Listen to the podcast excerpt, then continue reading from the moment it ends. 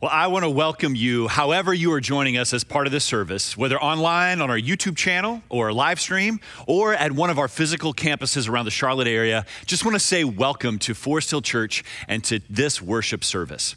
I'd like to ask you to begin, if you haven't already sat down after that amazing worship, I want to ask you to stand together, if you're able, out of reverence for reading of Scripture. We do this often around here to remind us of the place of God's Word in our lives. And I'd like to read to you from Matthew 13 as we begin today.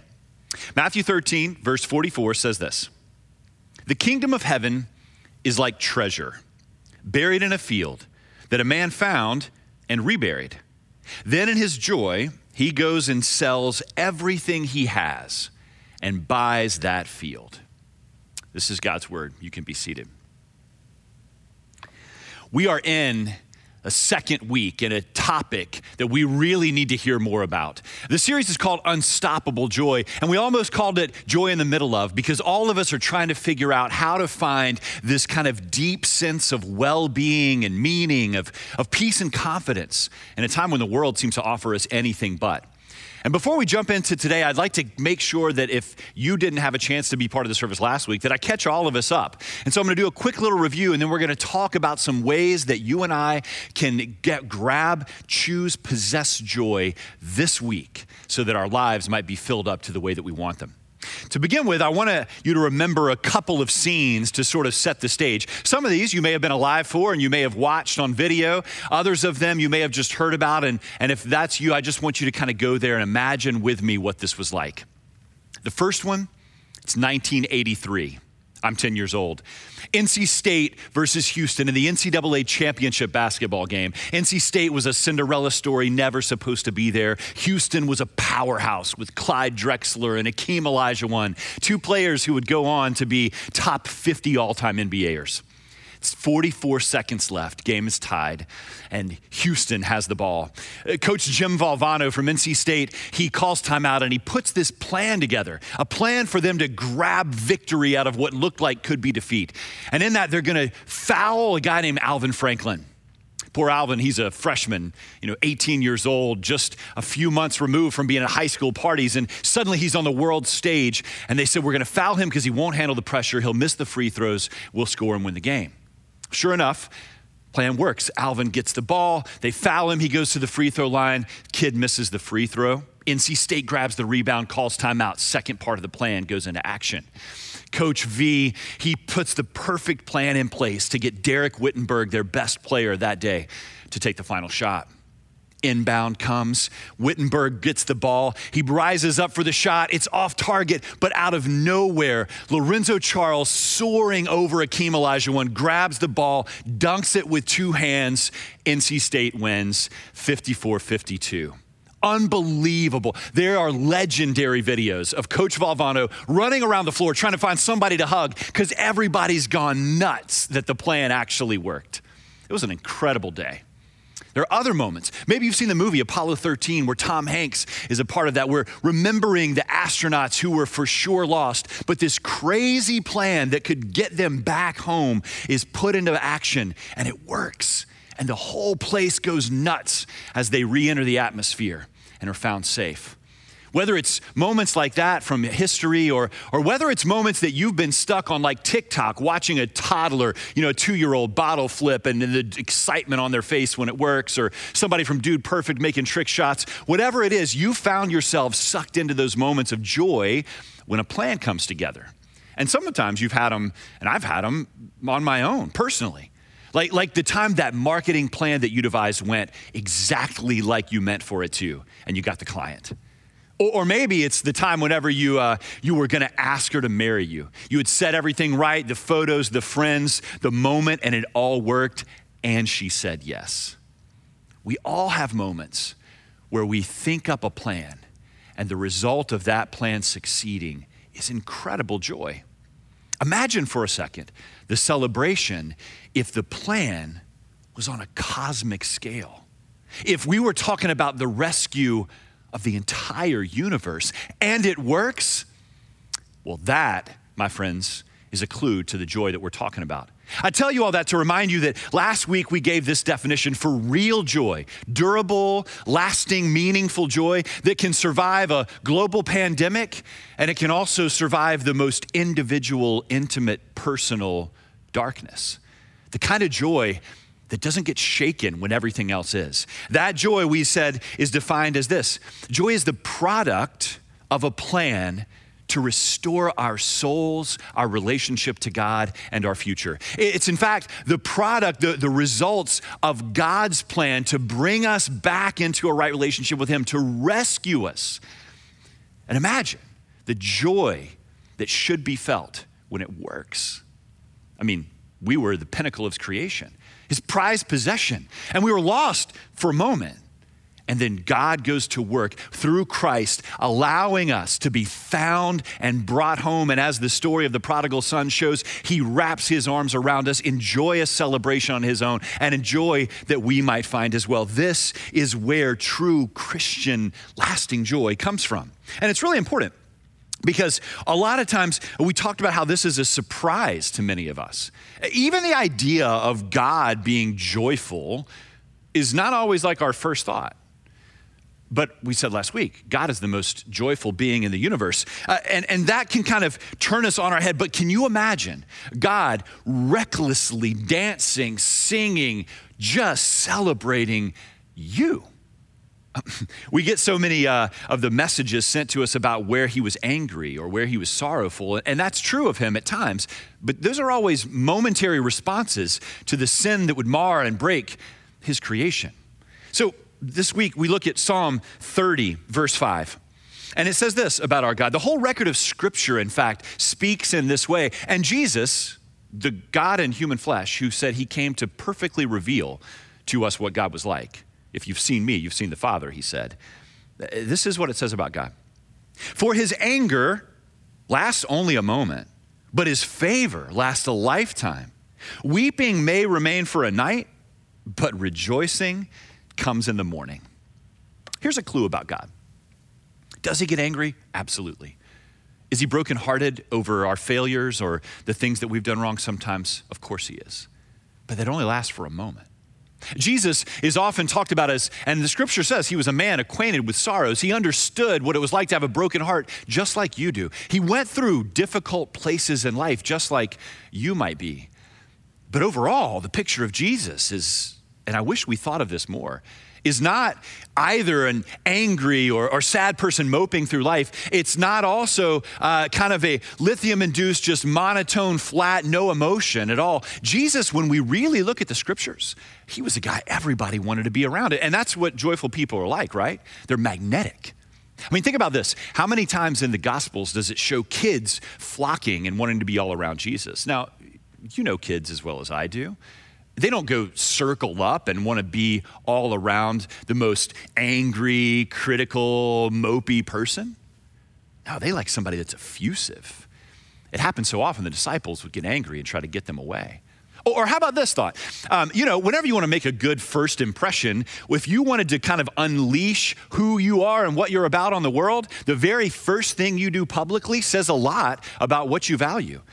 And, and guess what? Jesus' first miracle the first time he took his divine nature and joined it to kind of the things of earth, it happened at a wedding.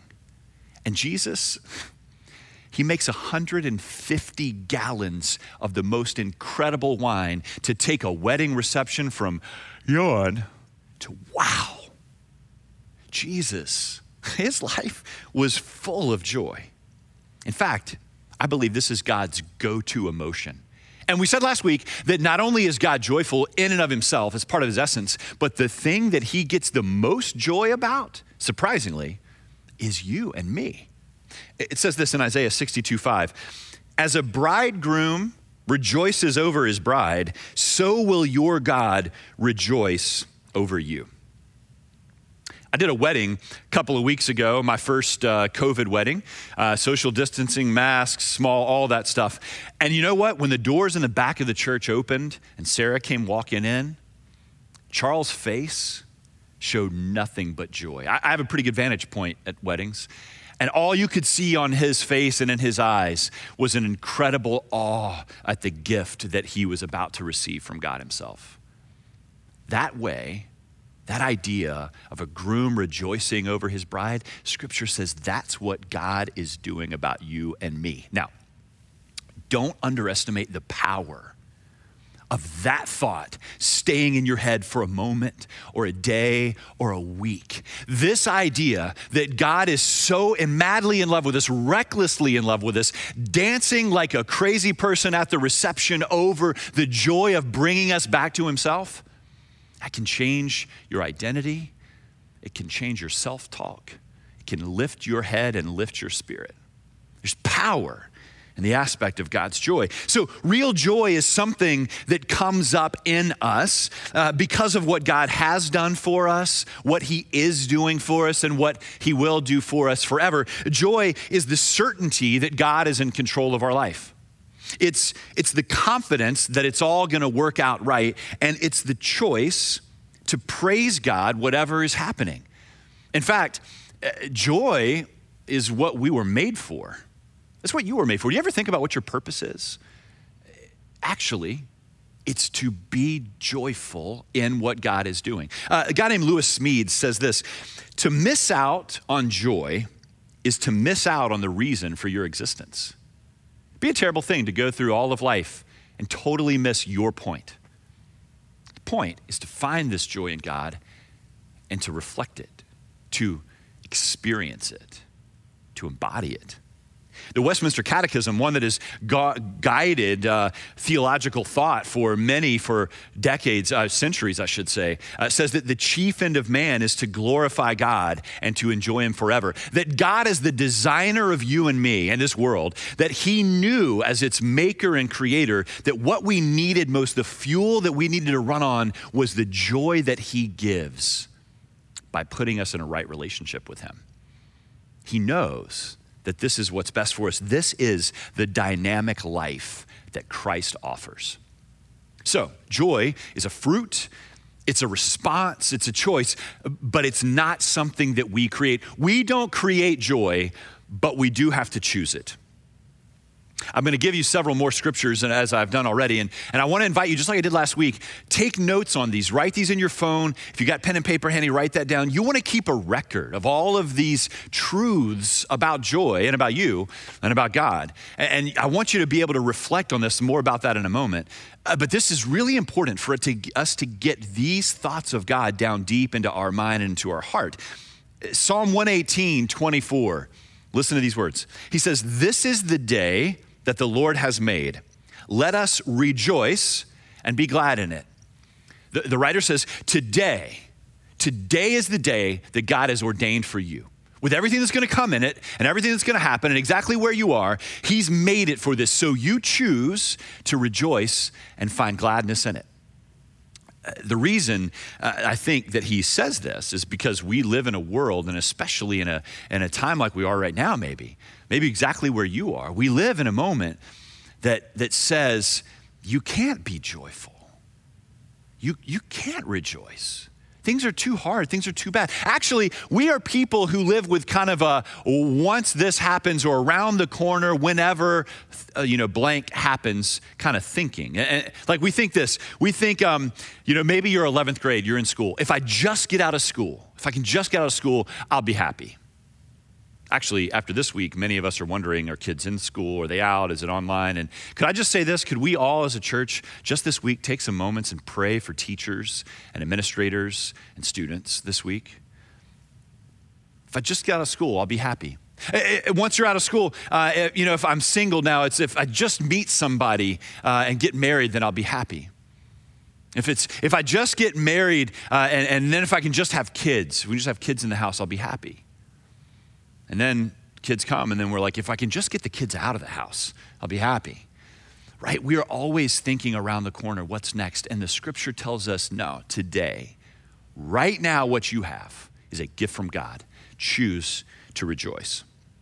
We looked at this verse last week, Philippians 4 4, where Paul, one of the, uh, the writers of so much of the New Testament, one who really understood choosing joy based on his life experience, because he had been a person who didn't believe in Jesus and then became face to face with Jesus and decided that this was exactly the way in the life that he wanted, that was the only reality. And then he went through hardship after hardship. He wrote often about joy and choosing it. And he says, Hey, I'll say it again rejoice in the Lord always. Now, Paul, a little bit later, later, uh, that was verse four and verse eight of the same chapter. He's going to give us some instructions about how to do that. But, but first, let me just say this. When we think about choosing joy, often for many of us, the first thing that comes to our mind are all the reasons why we shouldn't, why we can't. The test of real, authentic, deep down in your soul and in your bones joy it's the fact that it can coexist with pain. It's the fact that real joy doesn't have to have circumstances that are all right for it to last, for it to be experienced. In fact, Christian joy, the kind of joy we're talking about here, it not only can be maintained when circumstances go wrong, when things are bad, it, it, not only can you hold on to it, often this joy grows in the middle of difficulty. Let me give you an example. Um, your mom ever said to you when you were growing up, or your dad, somebody close to you, uh, hey, don't eat that candy before it'll ruin your dinner? So last night, uh, had a bunch of meetings, got home kind of late, really, really hungry, but walked in, and one of my daughters, she, uh, she had made homemade from scratch churros. I ate five of them. Not only did I eat five of them, there was this little bowl of this beautiful whipped looking yellow stuff sitting right beside it, which I thought was frosting. I grabbed a knife and smeared that all over the top of the churros. Turned out that was their bowl of uh, butter that they had melted and then it had congealed. So uh, let's just say last night wasn't my best dinner. I lived my mom's warning. It totally ruined my dinner. But here's the thing sugar masks what we really need. Because it gives us this buzz right? Uh, you know this if you've ever been around a child or you yourself. You can like be hungry. You can f- know that there's something that you need. You grab something with high sugar and you feel better all of a second. It covers up what's necessary for you for the moment. The same way many of us live joyless christian lives. Because although we will have said i believe in god. I've accepted jesus. I know i'm going to heaven. The rest of our life is based on circumstance. Money, sex, power, finances going the right way, circumstances, that's all sugar. And so often, we only go as well as the sugar supply is coming. But here's what's amazing. Here's what's beautiful about the way God has designed us and designed joy. When it becomes in short supply, it forces us to go for the things that our soul needs the most. Many of you have found, even during this time of quarantine and difficulty in, in our country and in your family and all this, you found a place to run to, to God who is that reckless rejoicing over you and in control. And you found a quiet confidence and peace that's actually grown stronger, even though times may have grown darker for you. This, this is, it's the secret, it's the beauty of joy in the Christian's life. When you get forced to go after that which you need most, you come out on the other side with poise and with strength and with joy that doesn't get shaken. Some of us need to find that right now.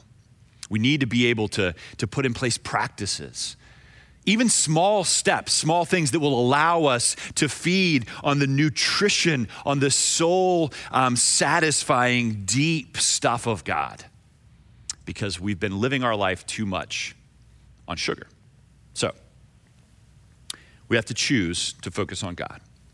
I'm going to give you real quickly four easy, like they're simple. I shouldn't say they're easy, but, but four simple things that we can do today. And that I want to ask you to begin doing today to make a commitment or at least give your best shot and watch what happens to your joy level.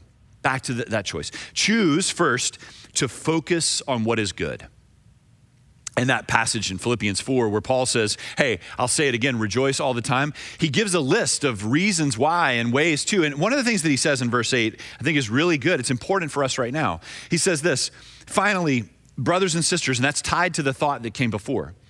Whatever is true, whatever is honorable, whatever is just, whatever is pure, whatever is lovely, whatever is commendable. If there's any moral excellence, and if there's anything praiseworthy, dwell on these things. Paul says, focus, and this was his secret to rejoicing all the time, focus on what's good. Many of us, we start our day by allowing whatever is happening in the world or through the media that we chose to use or through what happens on our social media, we let that dictate how we feel. Paul says, choose to focus your mind on what's good. So, uh, reminded me of this, this book uh, by this lady. Uh, I don't know if she's a believer or not, but her name is Marie Kondo, and she has this book called Spark Joy. And the idea is that you go around your house, and as you're trying to arrange it, you put things in, or you only keep things that cause joy to begin to, uh, to kind of well up in you. And so she'll say things like, you need to just put it in your hands, grab that sweater and put your arms around it, or you know, take the candle off the table and, and hold it, turn it and look at it, see, does it make joy come up? In a similar way, I think we need, that's what Paul's saying we should do. We need to take the truth of who God is and what He's done, what He's already doing in you, and what He will do forever, and we need to, to put our arms around it, to hold it, to look at it, to focus our mind on what's good and what's true. Don't allow, you can choose, I can choose what gets to find a home in here, and what ultimately will find a home then in here. Choose to focus what's good. I would say this make yourself a note right now. Start a list of what is right in your world, what's good in your world right now, and begin to fill it out this entire week. Second thing is memorize scripture. Uh, like I said, the list of scriptures that we've given you, we're going to do a lot of these over the course of the next couple of weeks. You've already gotten like six today, and there's a couple more to come. Write those down. Some of them are one sentence. Practice memorizing them because what happens is whenever you find yourself in difficulty, when you find yourself in a moment where you're not sure what to believe, you can always count on the truth of scripture being what God's already said. And when you put His words, His thoughts into your mind, when you replace those other things with it, it's, it's life changing. It's heart softening. It's vision lifting.